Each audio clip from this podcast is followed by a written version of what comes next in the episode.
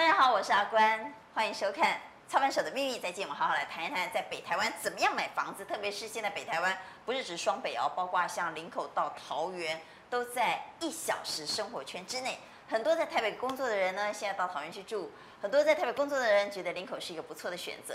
那么双北呢，包括连淡海新市镇最近都越来越热了，所以到底怎么选呢？两位专家会给我们明确的方向和最好的答案。所以我们在特别邀请到。创意家行销副总柯仲武，柯副总。好，呃，阿关新民老师，好，各位观众朋友，大家好。好，以及房产专家张新明。哎，阿关啊，副总，大家好。好，现在是一小时生活圈哈，嗯、所以有了捷运之后，其实买房子的选择多很多。所以在今天我们就好好来谈一谈北台湾，包括桃园、双北，到底有哪些热区是不错的选择标的。我们先从淡水哈。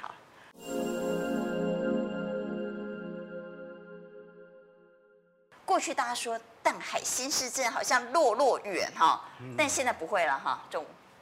呃，其实它现在有了轻轨之后，其实淡呃淡水就这个红线嘛，捷运红线其实很早就开通了。但是淡海新市镇它没有。淡海新市镇当时其实它还是要先做轻轨出来嘛。呃，当然轻轨，那轻轨当然就就这年这两年已经开始了哈。那所以。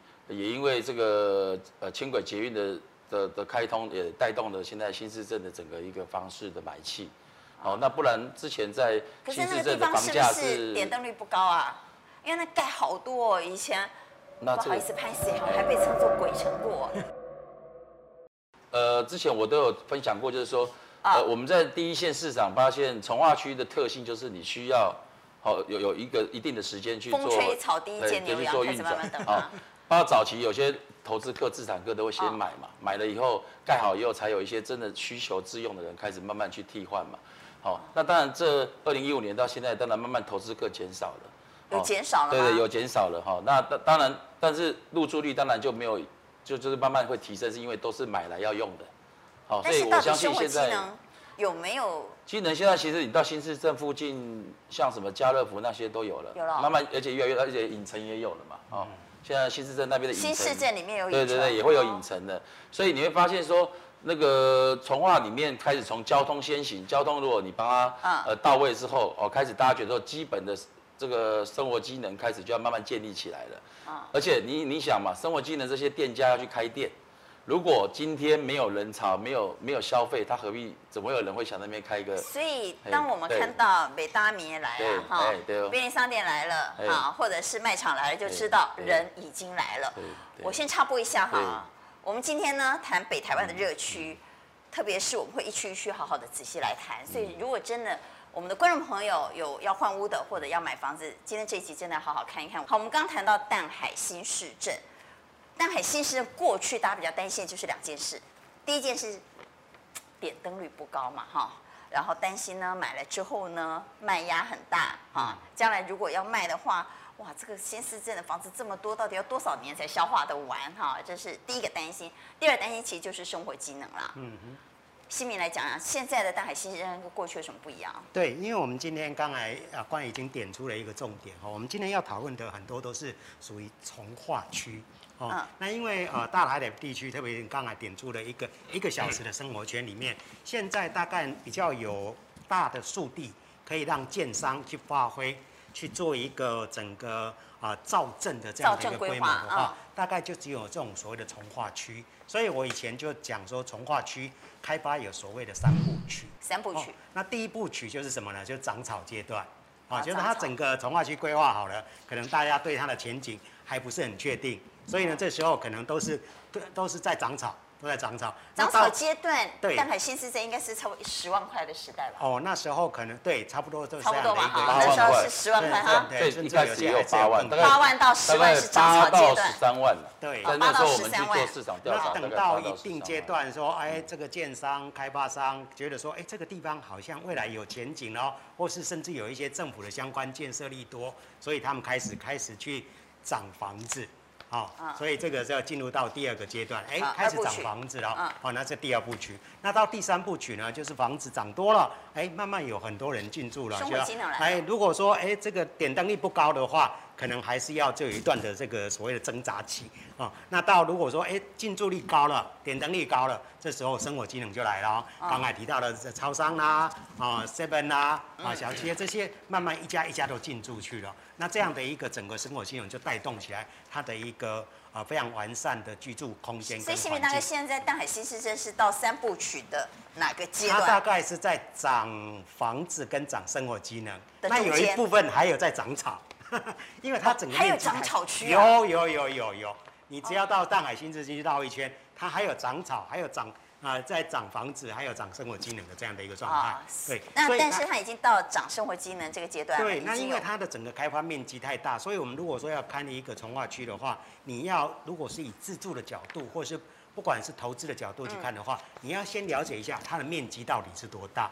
那淡海新市镇大概是到目前为止政府开发的啊从化区里面是最大的一个，好，那未来还有一个更大的叫航空城，哦航空城，那航空城现在才在要做区段征收的这样的一个状态，所以啊这个淡海新市镇它一定会经历一个比较长的啊这种所谓的涨房子的一个啊陆陆续到到到一个涨生活技能的一个状态。那我们现在是。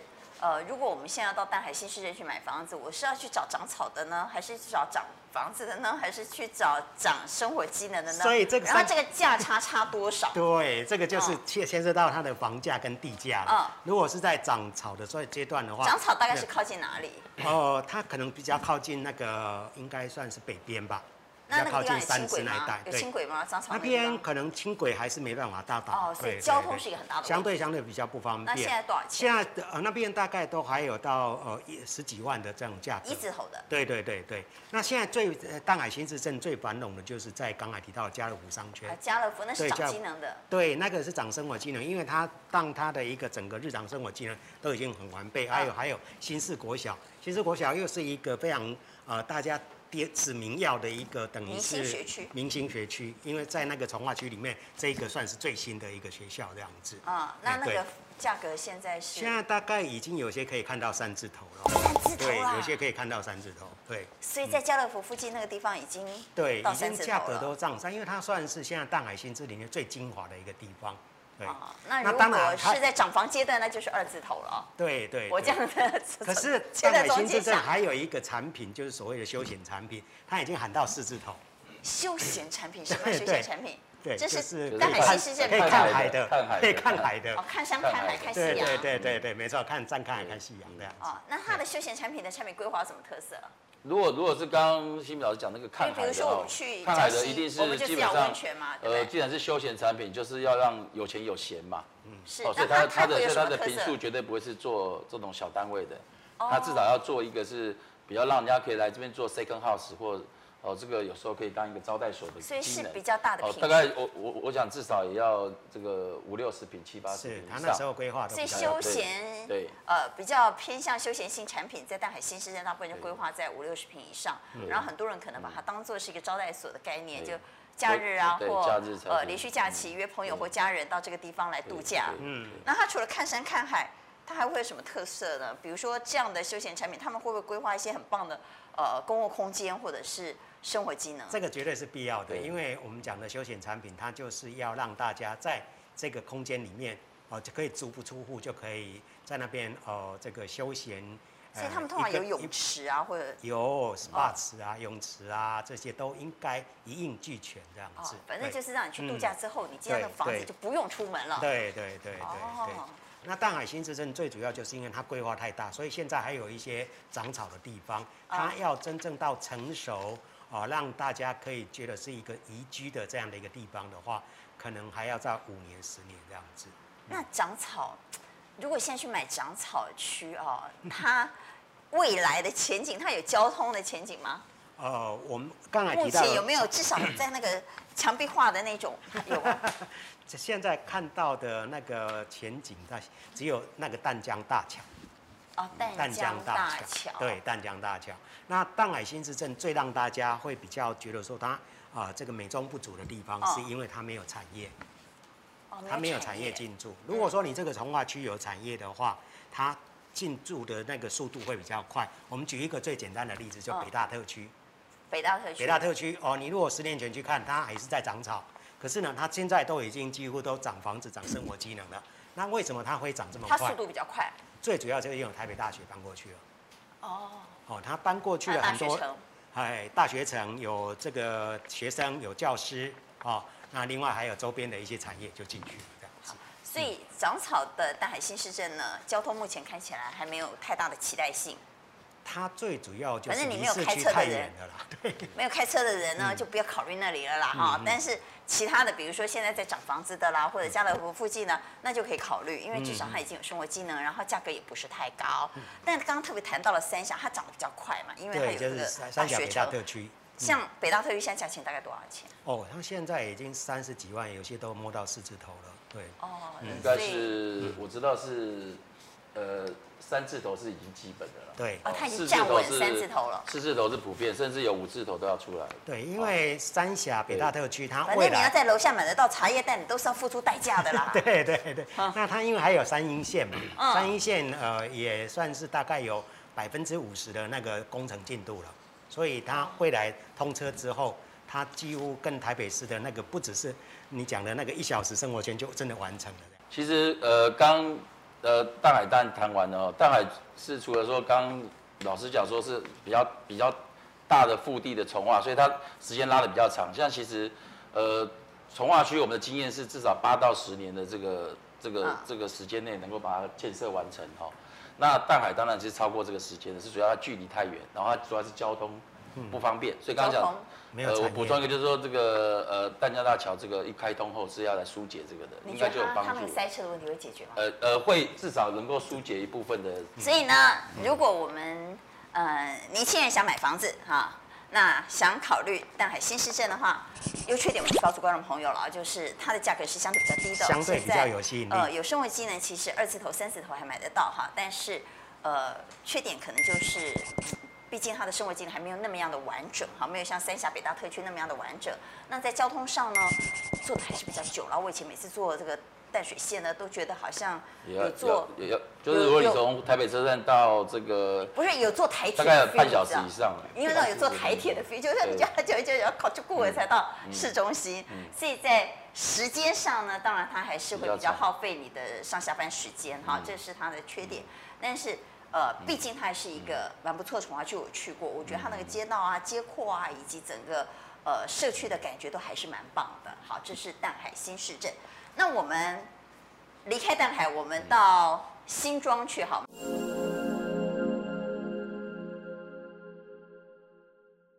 好，新庄有三区：副都新、头前和传统的市区，也就是它所谓的新庄核心老市区，哈。这三个区的差别是什么？因为因为从化区其实呃，你说新北的从化区，其实你会发现，呃，它的开发啦或价格等等哦，其实我觉得都是有点，呃，跟台北市的距离啊，跟台北市就是我们讲蛋白跟蛋黄的距离，其实是是会影响它开发的进度啊，还有说刚刚这些价格的问题。那新庄是一个因为透过这个高架高架桥哦的高架道路哈的便利性啊，到台北市其实是其实很快哎，哦到火车站。好，到未来的这个火车站，这个双子星啊等等的，新庄就是一个在思源路的两侧，一边是头前重化，一边是复都心。好，所以它一上高架以后，下去就忠孝西路就很快。我问一下，因为我比较不熟，不塞车大概应该十来分，我自己开是十来分就会到。我不太熟，就新庄复都心是坐捷运是哪一站？呃，那个呃，应该是呃产业园区站。产业园区站，应该就是机捷啦，算机场捷运线的。机场捷运线的产业站。那还有一个富都新站，还有一个富都新站，对，就是机捷。那头前是幸福站。幸福站。就到那个幸福路出来那个个幸福捷运站。幸福站算应该算。市区呢？市区是哪一站？市区的话有新庄站，对，还有福大站，对，新庄站，新庄站。哦，福大站、新庄站、丹凤啦，丹凤就比较下新庄，丹凤回龙、丹凤回龙、福大、对，新庄站，这个都是算市区，对对，市中心区。所以那那个仙色宫站是算哪一？在新庄站，算三，对对对，在三重。先啬宫是三重，它是那个汤城的那个那个那个算。它比较靠近三重了，对，它算三重。好，那我们来比较一下，对，所以交通我们已经搞清楚了，不管是副都心头前还是核心区，它都有捷运，对，它可能是。一般的捷运也有可能是机捷，但是反正交通是不错的。那如果你不坐捷运，你开车的话，刚刚你说走高架，其实到市区大概十几分钟就到。不塞车的话，不塞车，那会我自己开大概从头前副都新，我大概上的高架下到忠孝西路这个火车站，我开过，啊不超速了哈，我们都是守法，大概十五分钟一定是到得了。那他平常会很塞吗？事实上，上班时间其实哪里都塞了。对，说实在的，尖峰时间一定都是要提早出门来的。但是非接峰时间的时候，你有你有这个快速道路哈，少很多红绿灯，其实那个是非常便捷。十五分钟。好，那我个人看到新庄，其实新庄，呃，刚刚我们讲的这些，其实就是有分上新庄、下新庄啊。哦。所以上新庄可能就是这个中环路哈，就是六五高架这个，好，我们往这个。台呃台北市的方向，这边叫上新庄，哦，比较靠近台北市这边。从中环路就是辅大那边一直往回龙，对，往回龙龟山的方向就叫下新庄。嗯，好，这个有这个界限嘛，哈，所以今天我们讲的就是说，呃，副都心头前都是在上新庄的这个这个部分的重化，哦，是离我们这个台北市核心比较近的。好，那其他的我们就叫做，因为新庄的重化区比较少，现在有个下新庄就是温仔郡的这个重化，好，温仔圳重划。是上新庄还是？呃，刚好交界。上新庄、下新庄的交界，它要跨要跨到泰山。对啊，所以你如果要去看划定的话，它是应该是比较偏下新庄、泰山的这个部分。是现在准备要比较呃，可能可以供给比较多的是在温宅区，因为头前其实已经头前没有副都心那么大，头前大概已经盖的差不多了，大概已经有点饱和了，已经都开发大概有八成以上，哦，能够在供给的这个土地并不多。那副都心还有比较多哦，但所以但这两区慢慢因为之前新建的，然后慢慢这样入住哈，这个东西都已经成熟。其实现在那边房价慢慢都回稳了。有一阵子因为经经济面，我上次有讲说，可能本来投前的四字头当为三字头，然后可能这个副都心的哦这个五字头变为四字头，现在其实又 都有回来。开始回来。那所以我们来讲一下价格。嗯。我们现在已经搞清楚它的地理位置了。嗯。那副都心头前和核心区。它分别这三区，对，它的房价大概是在。如果现在副都新的话，哦、呃，基本上又回来，就是说它已经站稳五字头，然后站稳呃，现在很多新的推出来大概六字头，因为现在的做五望六，呃，应该要站六了，为什么？因为现在营造成本也都都增加了嘛，好，一定要变上，应该要做六，好，那头前基本上是呃站稳四。哦，要要往五，好，像最近推出来，我知道最近出来都是，如果接案价格都在五字头头前。那核心的。那核心区我们其实，我们就以前我们就讲说新庄的老城区了哈。是。那核心区大部分都沿着这个，我我个人的经验是沿着捷运线。哦，刚刚讲的有新庄站啊，然后这个福大站等等的，就沿着捷运线的周边是比较核心，因为就是比较便利，像这个呃新庄中正路嘛，好，中正路是一个主干道，以前那公省道省道，哦，所以它的中正路上是目前我看到是呃属于这个核心区里面，价格在新庄是比较有支撑的。那普遍就看站，当然越往台北，新庄站的价格一定会比福大站这些要高。好，那新庄站周边。之前我知道，在这个这近两年的价格都是已经站稳五字头，好，那也是要挑战六字头，但是已经有某一某个案子有有上过六字头了，哦，比较比如说基地有将近五千平以上的，他曾经在那个时候预售有招上六字头，好，但是那个目还不多，好，但目前我在站稳五字头，那像我们公司最近会在这个中环路，就我讲上新庄的尾端，下新庄的这个交界处，好，在温仔郡的前面。哦，就是在中正路口那附近啊，我们有一个大型的个案，哦，是全坤建设的，啊，那个大概就是要站稳五字头，站稳五字头，哦，站稳五字头，好，对，所以这是在价格的部分，对，那请新民老师跟我们讲一下，嗯，那在不同区域，它的呃居住的呃住户啊，或者是整个区域的发展，它其实是不一样的，是，比如说新庄复都新，它应该算是。商业和住宅比较混搭的，对不对？对，它本来是商住商混合。因为它当初其实主要是呃，合署办公室要搬过去，所以它已经搬过去了。所以它当初规划已经搬过去了吗？对啊，已经搬过去了。因为新庄副都心最早盖好的就是第二行政院的第二办公室这样子。那很早他们文化部就搬过去了。那时候我们那个龙应台当龙那个呃文化部部长的时候，他说我不愿意搬过去那个地方。因 为之前好像听说很多部会不想搬嘛。对对对，因为那时候就是真的是荒烟蔓草一片这样子啊。那现在是已经搬了。老早就搬过去了。应该是有些单位过去了。更早我们听到最早那个时候在要刚开始开发，我还听到一个消息，不知道真的假的，跟老师可以一直说新北市政府要搬过去，你知道吗？因为新版已经有点小，有点那个地方太小了哈，有点拥挤了，旁边也大概都没得开发啊，所以这个副都心是一个哈。这他们有有说考虑过把新北市政府，当然是不同的年代了。嗯，好，反正现在已经有一些部会，大部分对，有些中央部会已经搬过去了。对，啊，所以那个地方人口一定增加了嘛。嗯，对。那现在有一些呃建设公司，他们也开始在开发一些比较高级的办公大楼。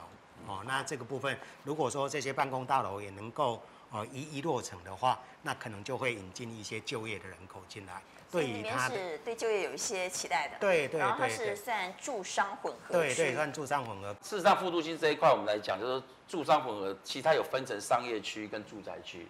那它的对面哦，就是说我们这个六股它对面哦，嗯，是五股工商混合区。哦，那边是属于比较厂办区，哦，商办厂办的区。对。那你想，刚刚我们就讲嘛，有产业有产业，就会有居住的需求。嗯嗯。所以等于说，当时其实副都心这边，或因为头前是比较属于住宅区为主。对，头前是住宅区为主。对，啊，副都心它就是有住商混合，哦，所以它在这个中央路往这个呃高架的部分那一块呢，它定位为商业区。那商业区其实它也不是完全做纯办的，哈，它就是规定是呃二分之一的商，二分之一的二分之一的住。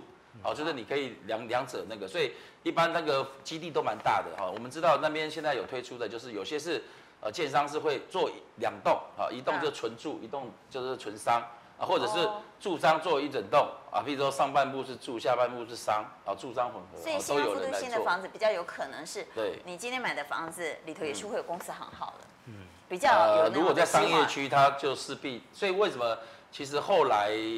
呃，几乎都是分栋为主，是比较便于管理。你在居住上比较不会跟这种办公的混杂在一起，所以几乎那、啊、当然这两个会有价差。一般台湾是办公比较便宜啦，住宅 价格比较贵。这个我有时候我也做了快二十年，我也摸不着头脑，因为我卖海外的不动产哦、喔，海外是国外是办公贵，住宅便宜，住宅相对便宜，只有台湾是，所以台住宅贵，对对对，反而是生财工具要。这个成本比较低，可能鼓励你创业吧。我在想，哎，啊，所以，所以，所以，变成说它之中有点价差哈。因为我们在看，就是说大概都有七，就零点七、零点八，就是七折、八折的这个这价差，两成到有到两成的价差，差不多。所以这一栋如果是纯住宅，跟这一栋纯办公室，他们有大概两成的价差。就是如果这个五十万的住宅，你大概就是这个办公可能是四十出头万。哦，哎，大概是一般是会在这样子一个，我不知道老师可以。那如果以这个逻辑，我来问一下新民老师，那这样头前平均的房价是不是就会比新庄副都心高？因为头前它全部都住宅啊。呃，可是因为头前它有一个大家印象中比较不好的一个 image，就是它比较靠近化成工业区。哦。它旁边就是化成工业区。嗯。哦，所以虽然说它整区那个头前重划区都是住宅区，可是它旁边就是化成工业区。有些人就是在新庄要买这两个从化区的时候，就会在那里比较，到底是要买新庄副都新还是买头前头前从化区？那可是因为头头前从化区它规模比较小，它发展的速度相对就是说，现在几乎长草的已经很少，大部分都已经长房房子了。哦，那生活机能也越来越完整。那新庄副都新它面积就比较大，哦，大概是头前从化区的两倍。哦，所以它发展速度比较慢。所以刚刚副总也说，投前的平均房价其实是相对比较低的。对对，相对比较低。呃，这个我们补充就是为这个价差怎么来哈，其实就是呃，除了说他们的腹地大小，尤其他们的发展都市发展也不太一样。哦，头前是纯住比较多，哦，它可能就是一些呃一楼的店面啊、店铺的这种机能。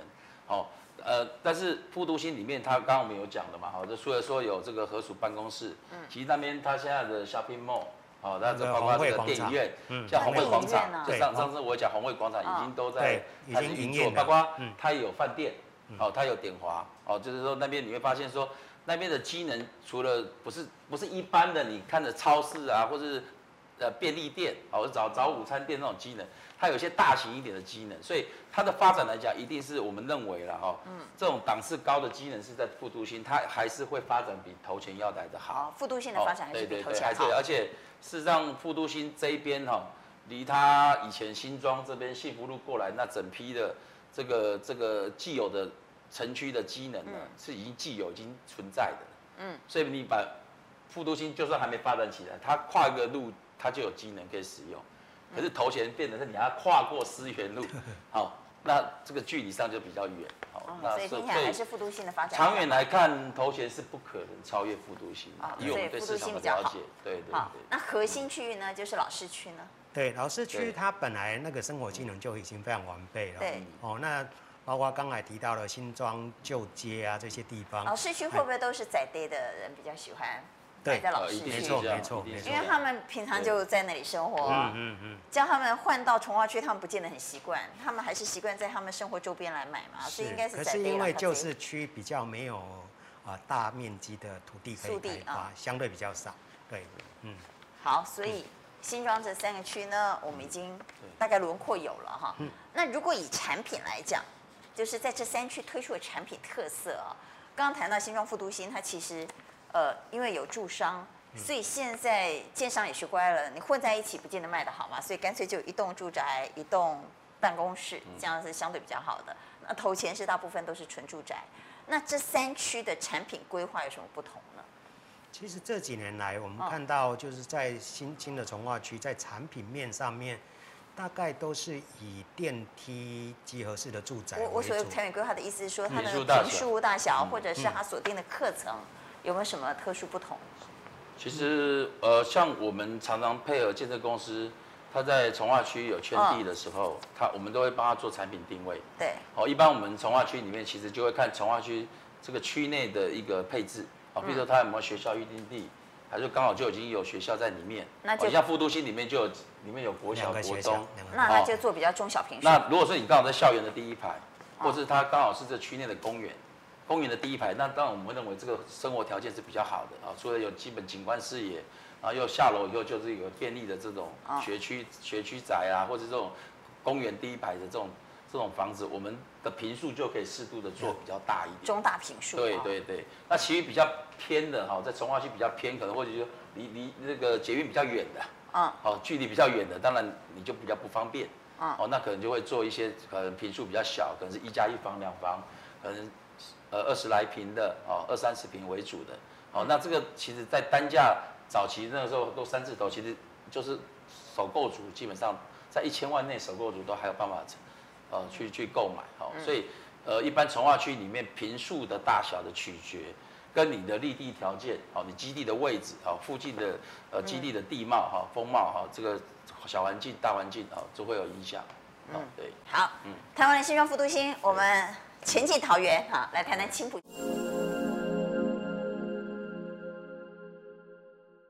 青埔是过去大家每到桃园一定要谈的区域，哈，这是超热的热区，哈。但它也同样遇到了跟我们所谈到的点灯率啊，或者投资客太多的问题啊，哈，包括生活机能的问题。新敏老师来谈一下，现在青埔跟过去青埔有什么不同吗？呃，青埔它真的也是有一度是被归类为鬼城。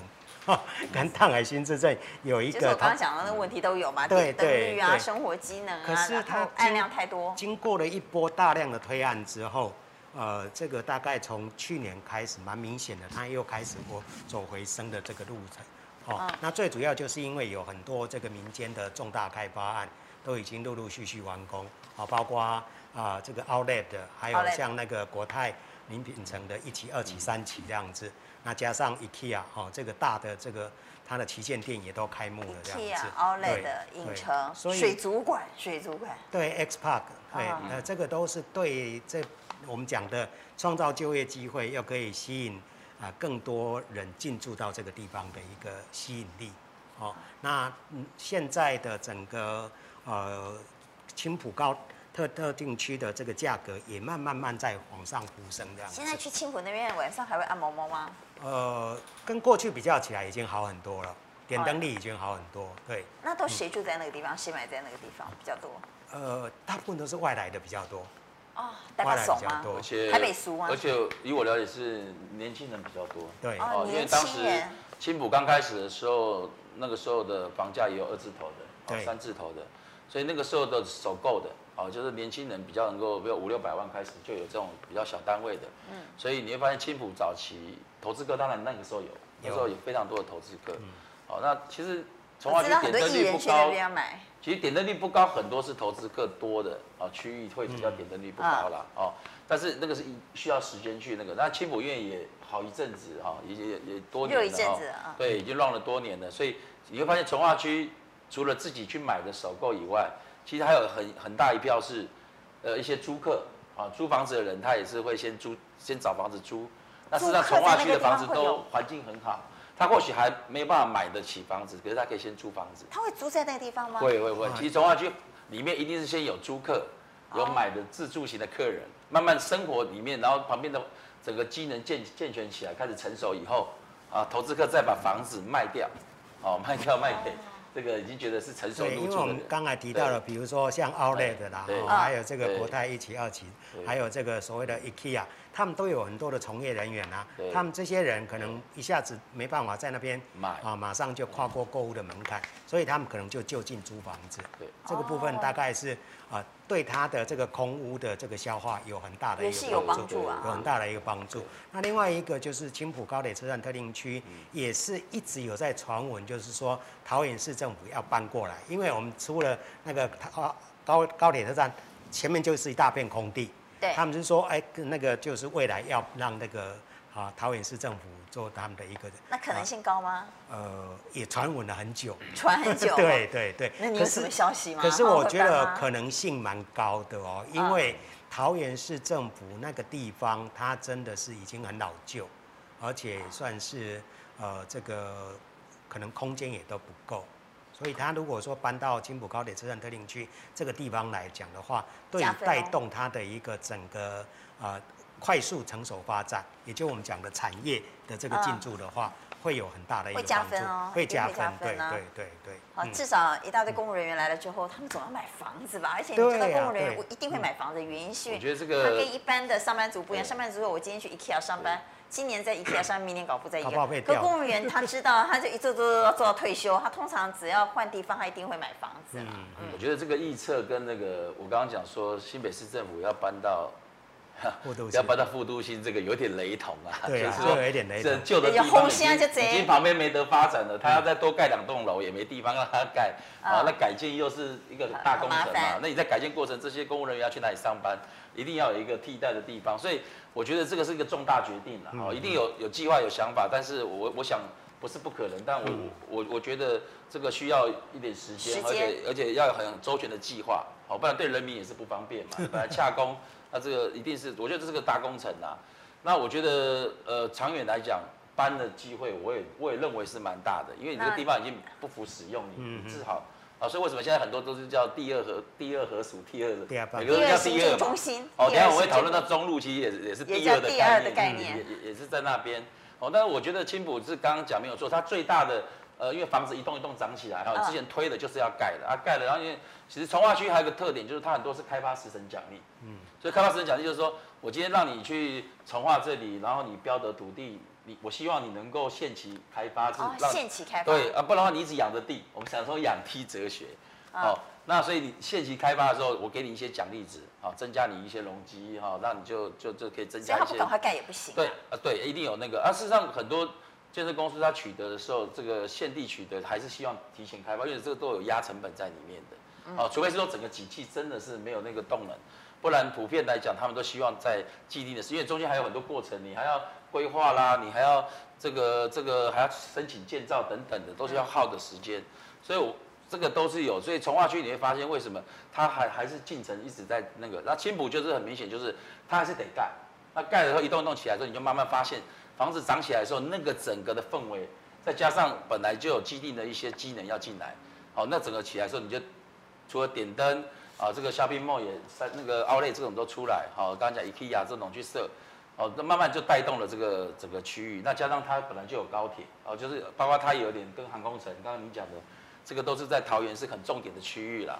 所以我觉得青埔其实以前为什么投资客一开始会这么多进来，并不是说它一开始，但他已经洗掉一波了。不是说它单价低了而已啦，啊，不是说只要单价低、基值低，是大家看到它未来的建设跟未来的愿景，哦，大家认为是这个是一个很好可以投资。那现在应该是已经站稳三字头了吧？呃，没问题，应该普遍都站稳。对对对，我也是站在三啊，已经有些四字头会出来，看位置啦。有些位置，比如说像我知道，其实呃，那个时候在二字头的时候就有人卖三字头，譬如说洲际棒球场旁边的。哦，洲际棒球场。哦，而且我那时候我知道有一些职业球员也透过我们的关系，也要买。哦，棒球场附近还问我说，哎，有没有那个直接看球场的？直接在家里。直接，直接对，在家里就看球赛。对对对。而且那一个那一个是那个那个那一队的队长，而且那他是他是桃园当地的，哦，因为他们。职业球队都是有说你是属于桃园区，你是哪里？他是桃园那一那一区拉米狗的里面很重要的一个球员。哦，他就指明说我要看球。打开窗户就可以看比赛。对对对对对，哎。好，那我是不知道他是不是家人从那边就可以看得到他在打球，就不知道。好像是 A 十九站那一栋共构宅可以看得到吧？呃，就是球场附近，例如说那个新新差建设的那时候就有一个对。新差建设好，好，所以这是新，呃，这个是青浦特区哈。所以我们今天谈了这么多热区呢，要买房子吗？要换房子吗？怎么做选择？我想在今天我们两位专家都给了很好的方向跟明确的资讯哈，让大家可以好好的听、看、听之后呢，好好想一想到底要在哪里买房子。好，谢谢创业家的柯副总以及张新民老师，谢谢。谢谢。